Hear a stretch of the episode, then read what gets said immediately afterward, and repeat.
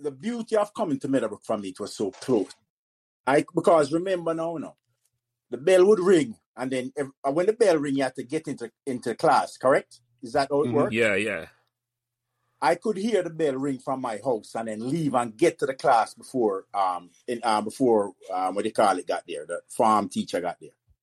So yeah. that was a ben- that was a benefit for me, you know. Um, and after a while, you know, I had no thoughts or any wish or any dream of going any, anywhere else, you know. Mm-hmm, mm-hmm. Because as Doug, as Dougie so eloquently put it on his podcast, you know, when you're going to school with all these beautiful young ladies, you know, why am I going to go?